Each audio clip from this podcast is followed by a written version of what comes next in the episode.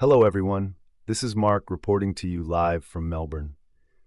In today's episode of the Vapour Talk podcast, we're going to be discussing the pros and cons of disposable vapes versus refillable vapes. Now, when I first got into the world of vaping, I'll admit I was quite attracted to the convenience of disposable vapes. I mean, who doesn't love the idea of something you can just take out of the packet and puff away with no fuss, right? But as most of us regular vapors know, convenience comes at a cost, literally. Those tiny little disposable sticks might be easy to use, but they certainly ain't cheap to keep replacing. I started doing the maths and realized I was spending over $100 every month on disposables not to mention all that plastic ending up in landfill.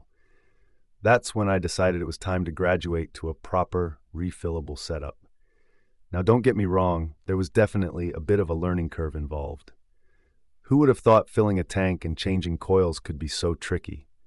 But once I got the hang of it, I realized refillables are absolutely worth the small investment. Between customizing different e-liquids, coils, and power settings, refillables give you so much more control over your vaping experience compared to those basic disposables. And the money savings are no joke either. I reckon I've saved over $500 in the last six months by not chucking out a new disposable every couple of days. Not to mention, refillables are way better for the environment with all their reusable components.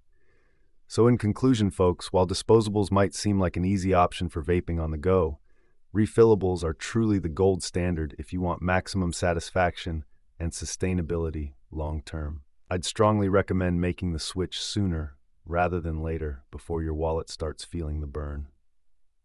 All right, that about wraps it up for me today, vape fans. Let me know if you have any other questions about disposables versus refillables. Hopefully, this gave you a taste of what Vapour Talk's all about. Tune in next time for more vaping tips and advice. Until then, happy puffing.